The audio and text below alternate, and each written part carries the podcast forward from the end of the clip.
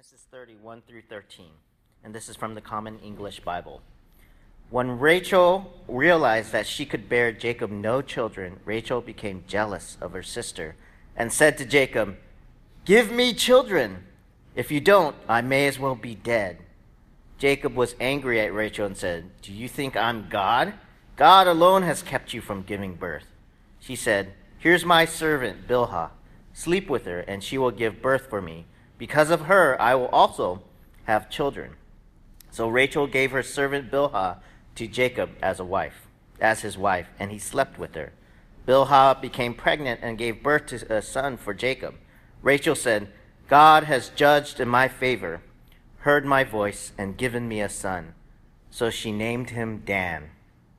Rachel's servant Bilhah became pregnant again and gave birth to a second son for Jacob. Rachel said, I have competed fiercely with my sister, and now I have won. So she named him Naphtali. When Leah realized that she had stopped bearing children, she took her servant Zilpah and gave her to Jacob as his wife.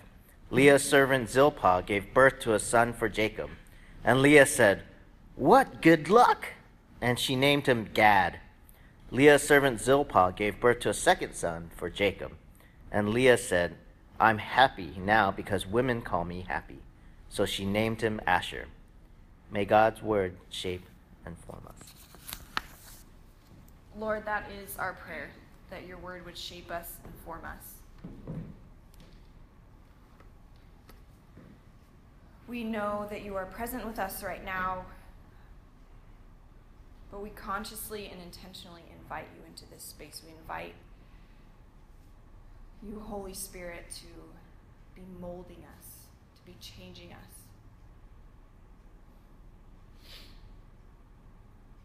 To be filling us with the knowledge and understanding of you beyond what we knew when we walked into this space this morning. Lord, please speak your words through me. May we all hear and listen and know that you are God, that you are good, that you are love. In the name of the Father, Son, and Holy Spirit. Amen. Uh, like I said, I'm Eric. I'm the worship director. I don't usually preach, but I have the chance to today. Um, thankful to Dave for that. Uh, as many of you know, I'm in seminary, so right now I'm taking a preaching class.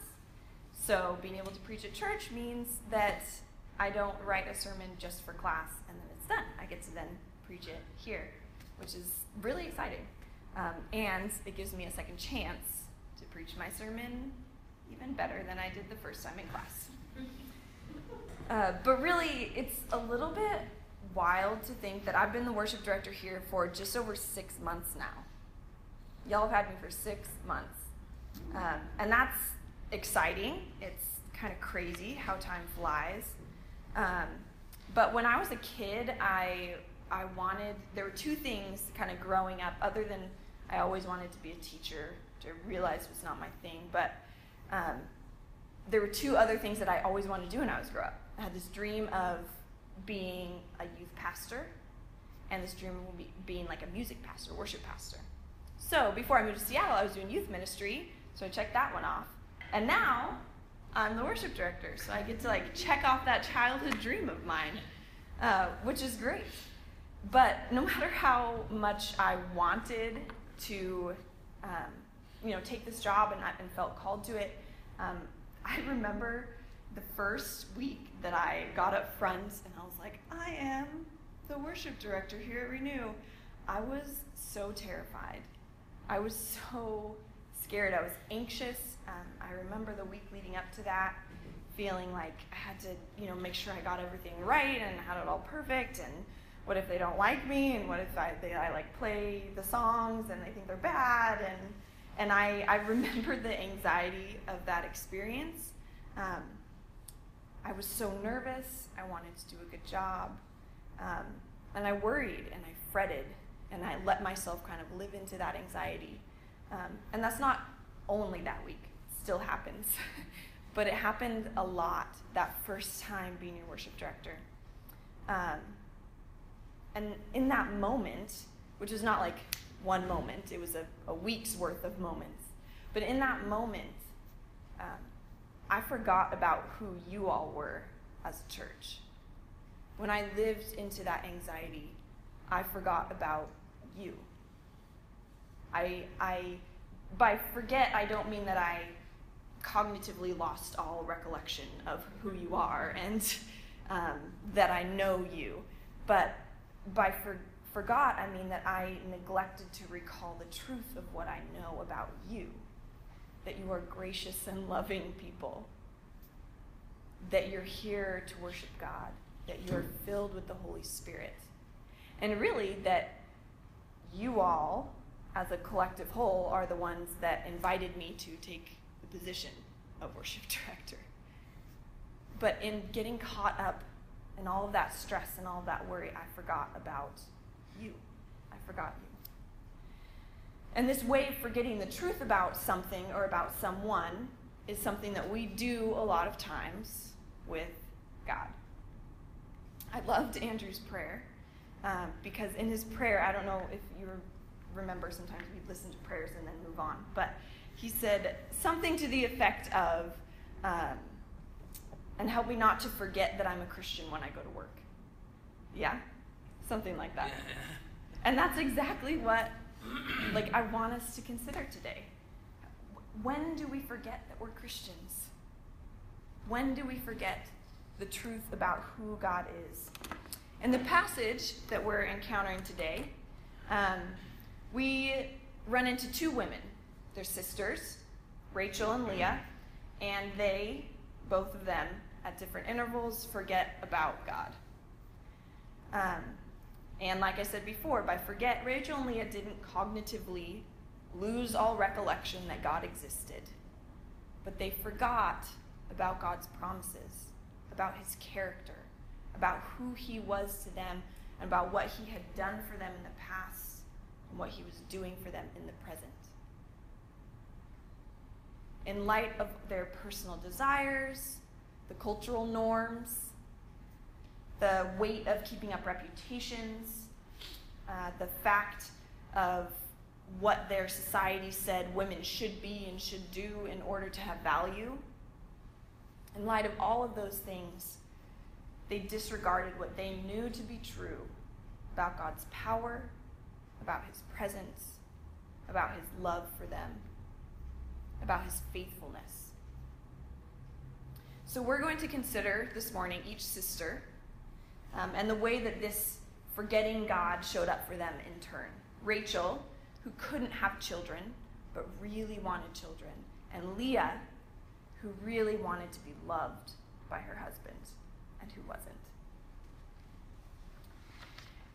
So, leading up to this point, uh, in Genesis 30, we are we're brought to this point by uh, the lineage and actions of Jacob, the husband of Rachel and Leah. Um, I'm sure that many of you know more about that, but Jacob is one of the Old Testament uh, patriarchs, if you will, one of the fathers of the Hebrew people um, and of the Jewish faith. And over and over in the Bible, um, Old Testament and New, they talk about Abraham, Isaac, and Jacob. Really important people. Um, but the thing about these fathers of the faith, if you will, is that uh, they are part of a long lineage of people who forget about God um, who forget that God made these powerful, important promises to them, and then forget about God's faithfulness to deliver on those promises and be who he says he is. And in Genesis 12, we read about how Abram lies to Pharaoh because he's afraid that they'll see his wife Sarai and want her for a wife, and then he'll kill her. So he lies. Um, he doesn't trust God to keep him safe. Um, Sarai later laughs at the thought of having a child after hearing angels say that she would become pregnant. She thinks she's too old, she laughs about it, and then she gives her servant, Hagar, um, who Dave has talked about, to Abram to bear him a son, even though they had been promised that God would make a great nation through her and Abram. And then Rebekah, the wife of Isaac, who's the father of Jacob, the husband in this passage, um, he, she helps Jacob deceive Isaac into giving him the blessing that was meant for his brother, um, even though God had, was a God of abundance, like Dave talked about. That there was enough for both brothers in that space. Um, so let me let's read the first uh, verses of the passage again.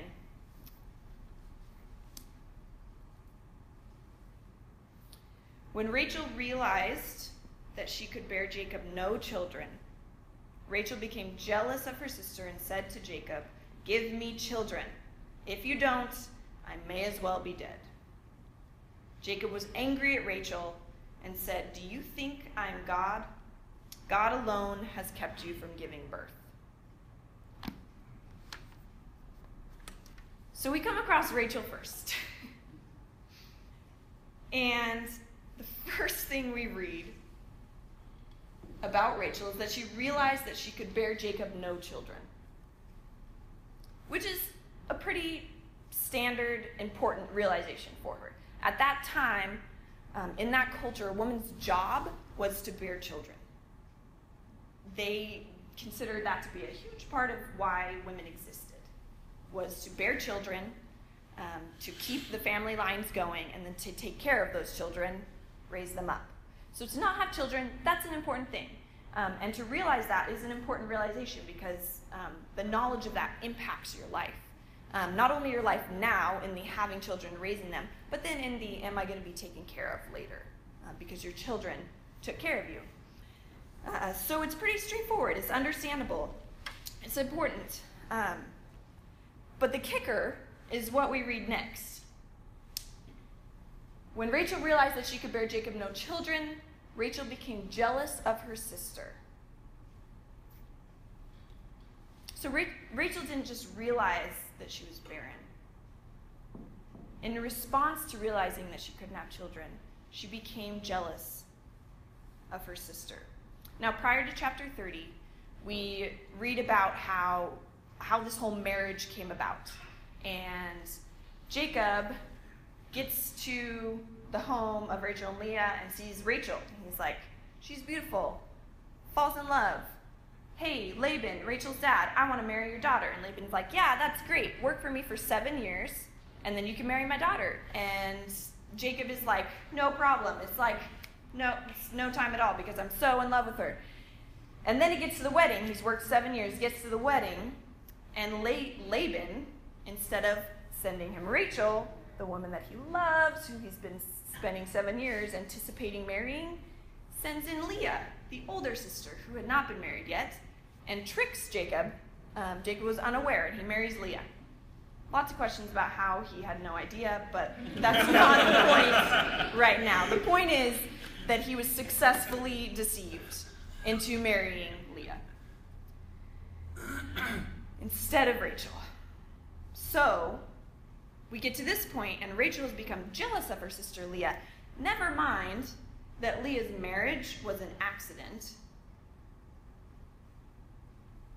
Never mind that Jacob didn't love Leah, he loved Rachel.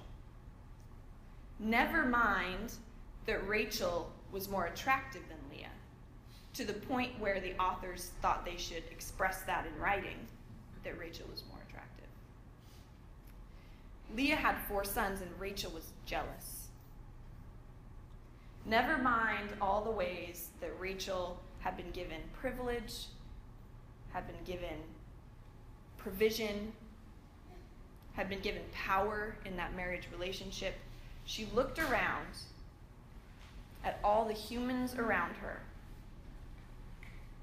at the family, at the social structures, at the values that society put upon her as a woman, her culture, and she forgot about what God had given. She became jealous, and she acted out of that jealousy. And the Bible leaves no question about the evil of jealousy. In Proverbs 14:30, it says that jealousy rots the bones. It's kind of intense. Uh, in 1 Corinthians 3 3, it says that when jealousy exists, we're unspiritual. And then 10 chapters later, it says, Love is patient, love is kind, love is not jealous, it does not envy. In the New Testament Gospel of Matthew, uh, when Jesus comes before Pilate um, to be tried, it says that Pilate knew Jesus was there because of the jealousy of the religious leaders. The list goes on throughout Scripture. The point is that jealousy is a sin that is offensive to God and it's injurious to our neighbor and to ourselves.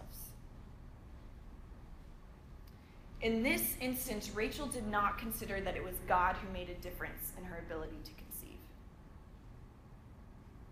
She didn't consider that God had promised to take care of her. She was jealous of Leah even though she was beautiful and loved. I've heard envy described at grieving at the good of another. Very poignant, in my opinion. How true is that? When we're jealous of somebody, we see the good in their life and we grieve because of it instead of rejoicing for them. Her, her, Rachel's, primary concern is to compete with Leah. We get the impression that if Leah hadn't had children, Rachel might not have cared so much that she didn't have children. But it seemed like because Leah had children, that made Rachel get to this point of being jealous and envious and wanting that. She probably would have wanted it anyway. But the way the author lays this out, it seems like it's not so much her barrenness, but it's Leah's fruitfulness that bothers her. And we see a very similar situation in 1 Samuel 1 with the story of Hannah. Hannah is a woman. She's married to a man named Elkanah, She's one of two wives, like Rachel and Leah. She's loved by her husband, but she is barren. She doesn't have children, and the other wife does. And Hannah feels the sting, the shame, and the pain of not having children in that time and in that culture. But the noteworthy thing is the difference in the way that Hannah and Rachel respond to their barrenness. We read that Hannah goes before the Lord. She goes to the temple and she falls before God and she weeps. She tells God what is going on in her heart and she asks God to remember her and to give her a son. And she promises that if God gives her a son, she will give him back to God for all of his life. And that was a prestigious role in that time and in that religion. But at the same time, if she gives her son back, she has to let go to a certain extent in a way that other mothers don't. So that was her way of expressing God, this gift would be yours. Please hear my prayer. And God fulfills her request. Rachel envied, and Hannah wept. Rachel spoke harshly to Jacob, demanding children. Plural children, too, not just give me a son. She went all the way. She demands children. She speaks harshly to her husband. Hannah goes to the temple, presents herself before the Lord, humbles herself in his and asks to be remembered by God. And later in the Genesis passage, we see that through the naming of children, yeah, through the naming of children, you see up here um, Dan, God has judged in my favor, uh, and then Naphtali, I've won this competition. Rachel considered her, those children mainly in relation to herself, her own vindication, her own victory. Hannah asked for a son that she offered back to God. And she did that. She offered her son Samuel back to God, and God heard Hannah's cry. So, what do you do when you are in that place? When you're hopeless? When things look dark? In my dark times, I react like Rachel more often than not. I lash out or I isolate, I go into myself. I don't acknowledge or care for the people around me. I don't even acknowledge what's going on inside of me sometimes. I just let my walls go up. In their dark hours, Rachel forgot God. Hannah remembered God. And God answered Hannah's prayer. Rachel looked around her and forgot about God. I've been like Rachel. Have you?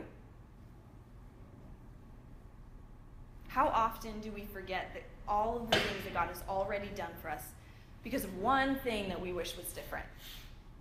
Because of one thing that someone else has that we don't? How about those times when we're scanning Facebook or Instagram and we see all these things that people are doing, or things that they have, or things that they say, and we start comparing our whole life to someone else's Facebook posts. I do that a lot. Other people already have their master's degree, and they're younger than me. Other people already own their own home, and some of them are younger than me. Other people travel the world. Other people are more in shape than I am. On and on and on. Someone else's life is better than mine. Even on the days when I start out feeling really grateful, and I wake up, I'm like, oh God, thank you for all you've done for me, and like I'm just, I'm gonna praise you today because of all these blessings. I count my blessings, right? All it takes is a glance around and I am quickly back in that place, envious of other people's lives.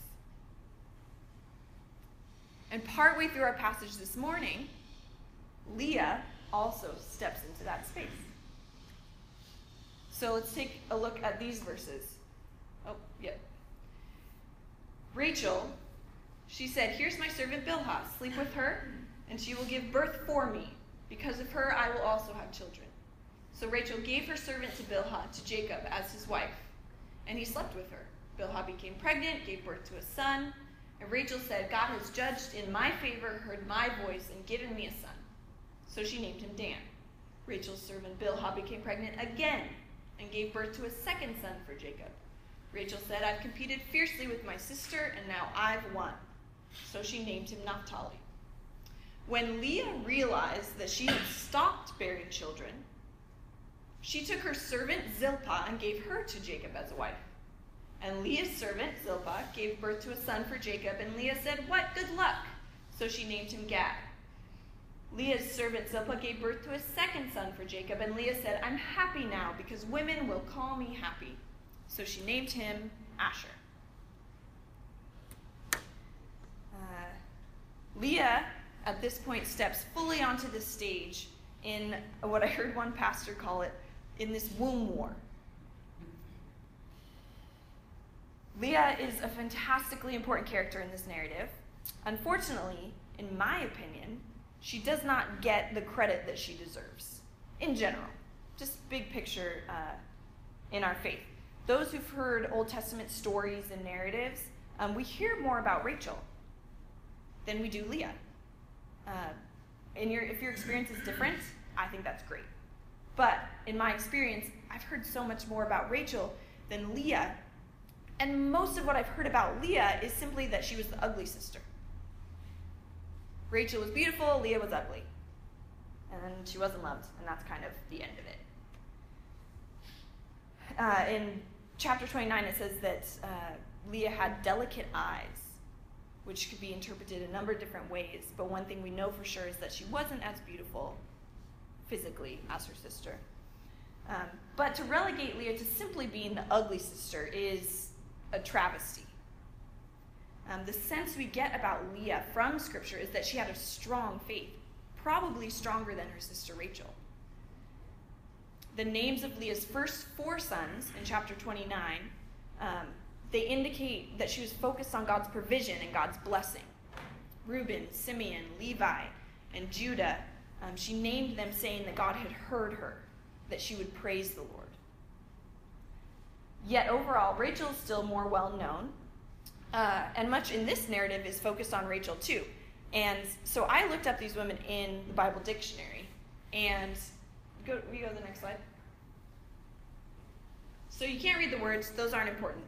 But the important part is that this little section, that's Leah. Those like two paragraphs.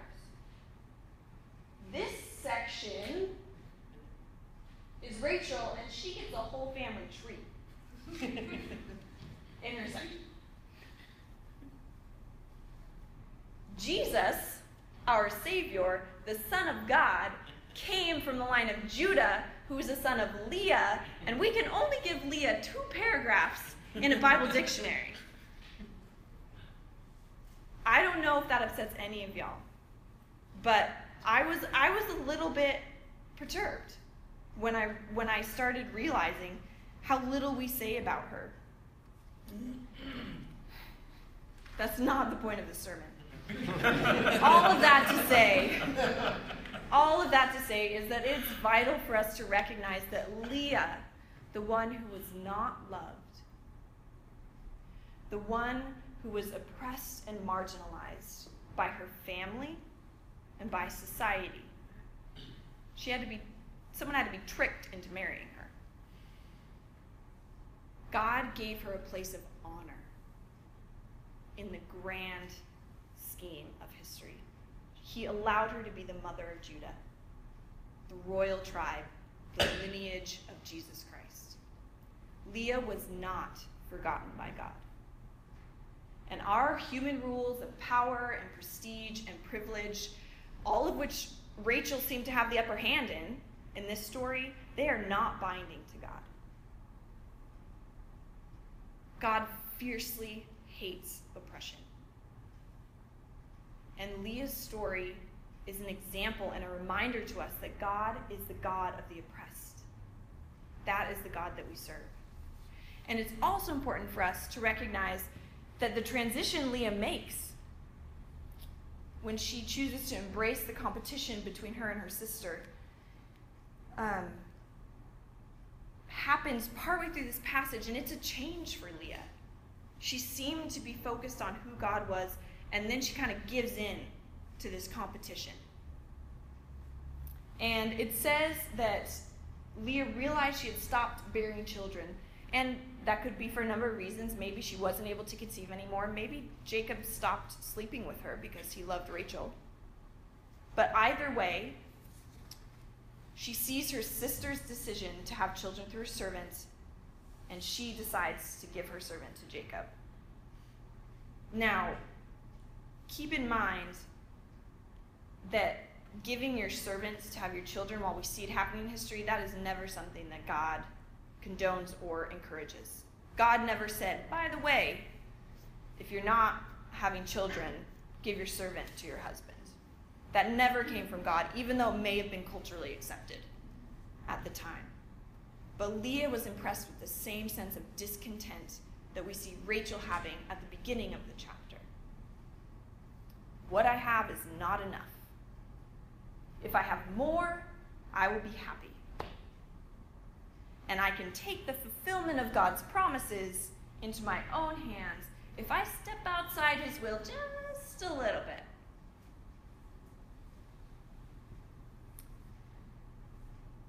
The names of Leah's sons reflect the change in her heart that had happened.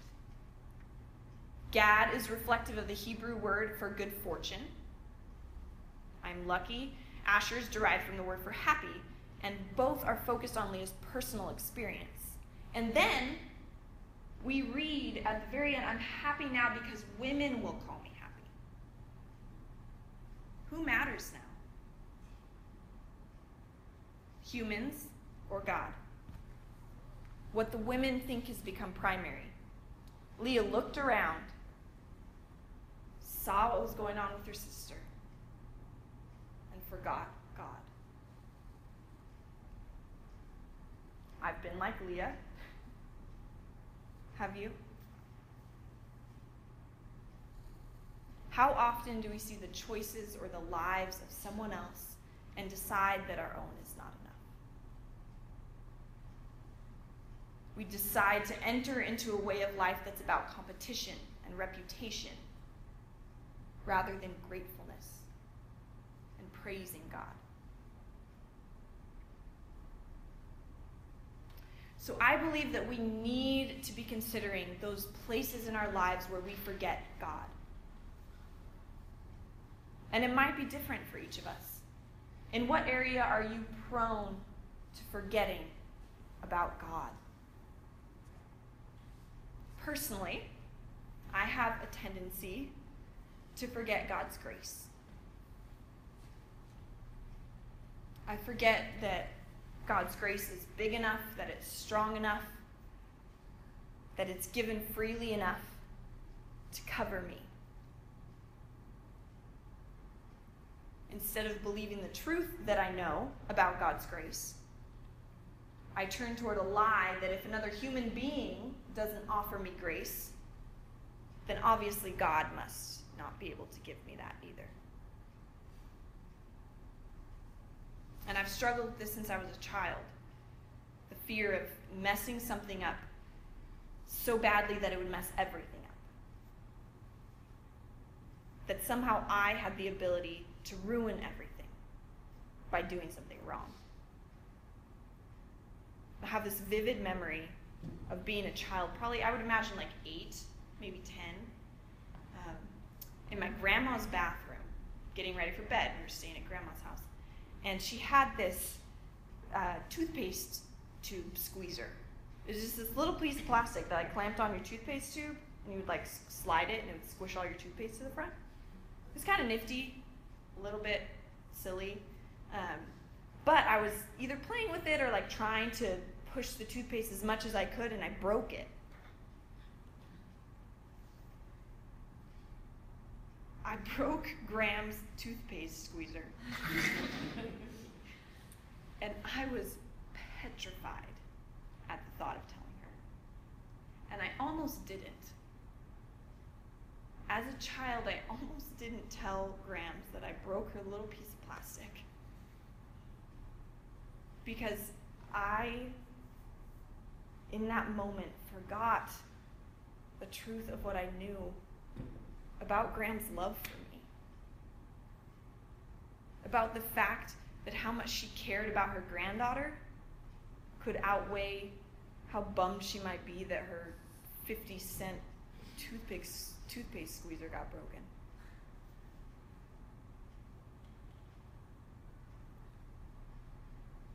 It seems a little silly and a little trite, but that's continued throughout my life, up to today.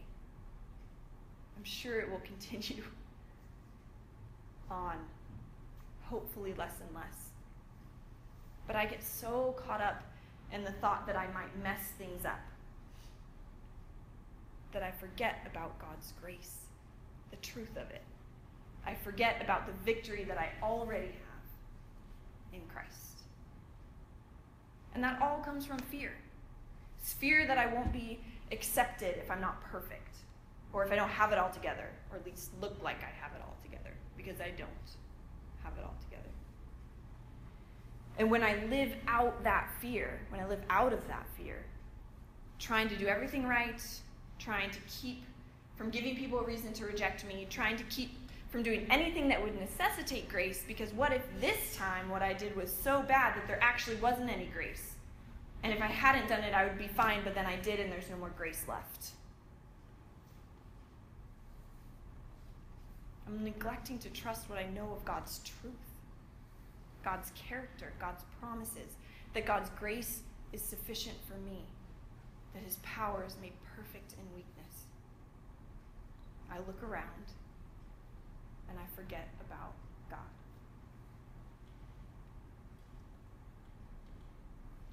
Have you been forgetting about God? Like Leah or Rachel, have you been looking around, considering what other people think, what they say, what they want, what they know, and forgetting about God? Are we forgetting that God hears us?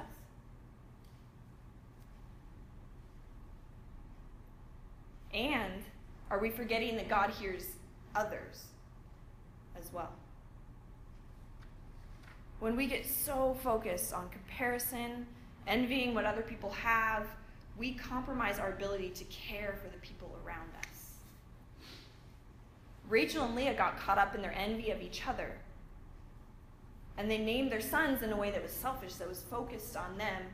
Um, it reflects that they saw those children as stepping stones to getting what they wanted, to being what they wanted.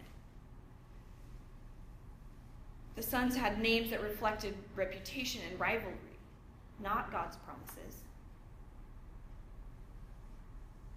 When Leah had her first four sons, she remembered God. She praised the Lord. What a difference. So, who matters most? Others or God? Who are we focusing on? Who or what are we overlooking when we forget God? When the sisters forgot God, it not only impacted them, it impacted their children. Those that they were supposed to be caring for, keeping alive, loving. It not only impacted them and their children, it impacted their servants. Bilhah and Zilpah had to bear children that they would never get to call their own. Those women were forced to have children that weren't even considered theirs. When we forget God, it impacts other people. When we remember God, we can see other people as God sees them. Consider this. For Rachel, Leah's children were more kin to her than Bilhah's would have been. So the children that Leah already had were close, more closely related to Rachel than a child of her servant. But Rachel didn't want children to love them and to care for them. She wanted children to reflect a sense of power and authority reputation, people to rule over. So loving her sister's children wasn't enough. Seeing her sister's children as who they were, beautiful creations, gifts from God, it wasn't enough. And how often do we fall into this trap? We forget about God's abundance. We choose to live with a scarcity mentality like Dave talked about a few weeks ago. It's happening all around us right now. It's happening in our country right now. We function as though there's not enough room for everyone. There are not enough resources for everyone.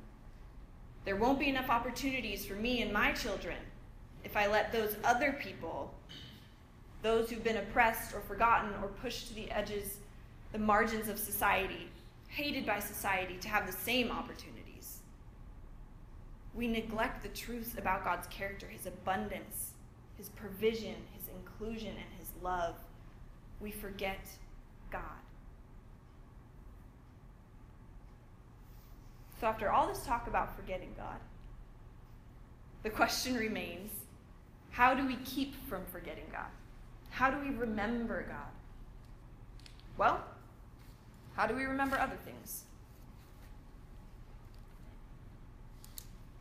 We set reminders. We ask other people to help us remember. We utilize repetition. We practice something if we don't want to forget it. On and on. We have these ways of remembering things. And I think that those things can pertain to our relationship with God as well. For example, the setup up front is a little bit different than it has been before. Because when we step into church, my hope is that we will sit down and we'll remember God. Because He's central. Because we can look forward and we can see the cross. We can look forward and see the opportunity to present our gifts to Him. And then we can look around and see that we're surrounded by other people. That's a way, space is a way to remember God. So, what would change if we prioritize time with God? What if the sticky notes and the alarms on our phones included reminders of what God had done for us? What if we repeated God's promises over and over, practiced remembering them and memorizing them? And what if living in community here included preaching the gospel to one another regularly through a conversation or a text message, encouragements or support? This Wednesday is Ash Wednesday. How many of you know what Ash, or yeah, know what Ash Wednesday is? Have heard of it? Have heard of Ash Wednesday? Mm-hmm. We have that? Yeah. No shame. On Wednesday, we enter into the season of Lent, and Lent is the 40 days, minus Sundays, prior to Easter. And it's a time of repentance, of remembering, of preparing ourselves for Easter, for the death and resurrection of Christ. It's a time of self examination, reflection, intentionally remembering God's character, God's salvation, and God's promises through Jesus Christ. And Ash Wednesday, the day that starts this season, it provides the opportunity in a lot of churches who have Ash Wednesday services um, to have a cross put on your forehead in ash, actual ashes. And this is reminiscent of um, the early Christians who they would sprinkle ash on their heads as a sign of mourning, as a sign of grieving. So, Ash Wednesday, that physical reminder of the ashes upon us. Um, and if we don't go to an Ash Wednesday service, simply the reality of the day being on the calendar. It helps us to enter into the season of Lent, it's a season of preparation, with a reminder of our frailty and our sinfulness.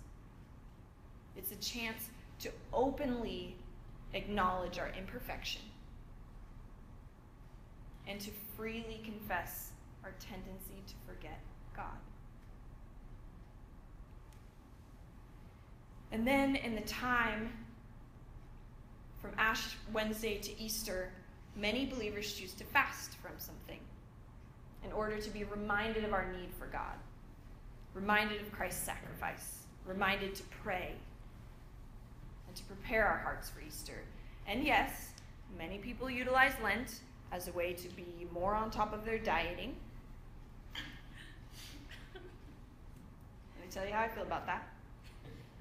I won't tell you how I feel about that. Because it's not about the cutting out sweets. Cutting out sweets is not a problem. Fasting from dessert, not a problem. It's the purpose. Are you deciding to say no to desserts for 40 days so that you can lose a few pounds? Or are you deciding to refrain from sweets so that each time you consider eating that piece of pie, you're reminded to pray and to seek God's face and to be humbled before Him at His sacrifice and His love. Reminded to remember who He is and what He's promised.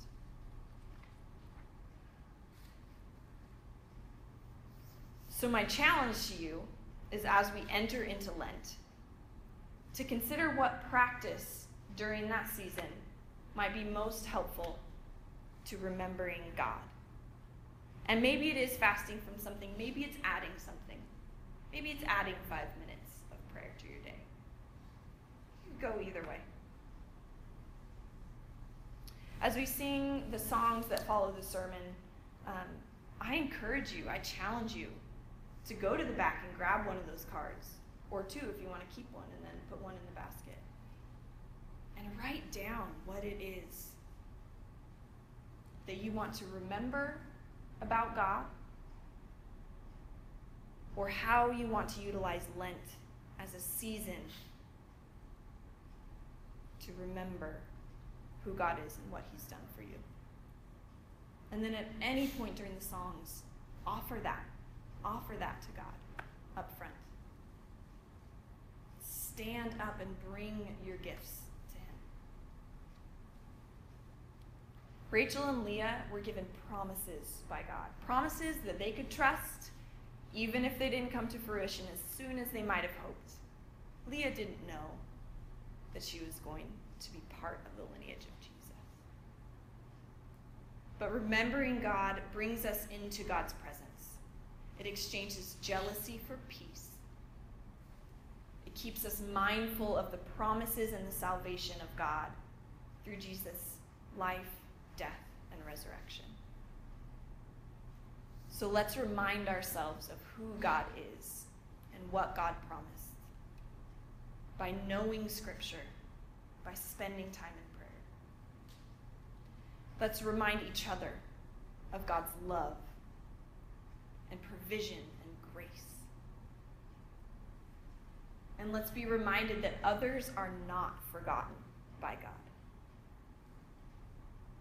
By taking part in caring for and loving those who've been forgotten by our society. Let's remember God's promises, God's faithfulness, God's ongoing work throughout history and our lives so that we can be empowered, empowered to experience life fully and to love others fully. Amen? Please pray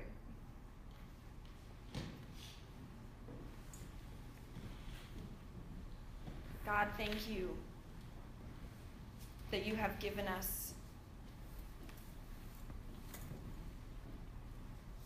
love, life, salvation, that you have provided for us in all the ways we need and more. And God, we come before you humbled by the ways that we overlook that.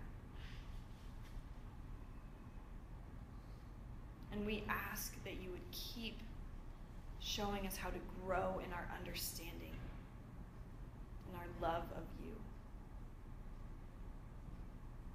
That as each day goes by, we remember you more and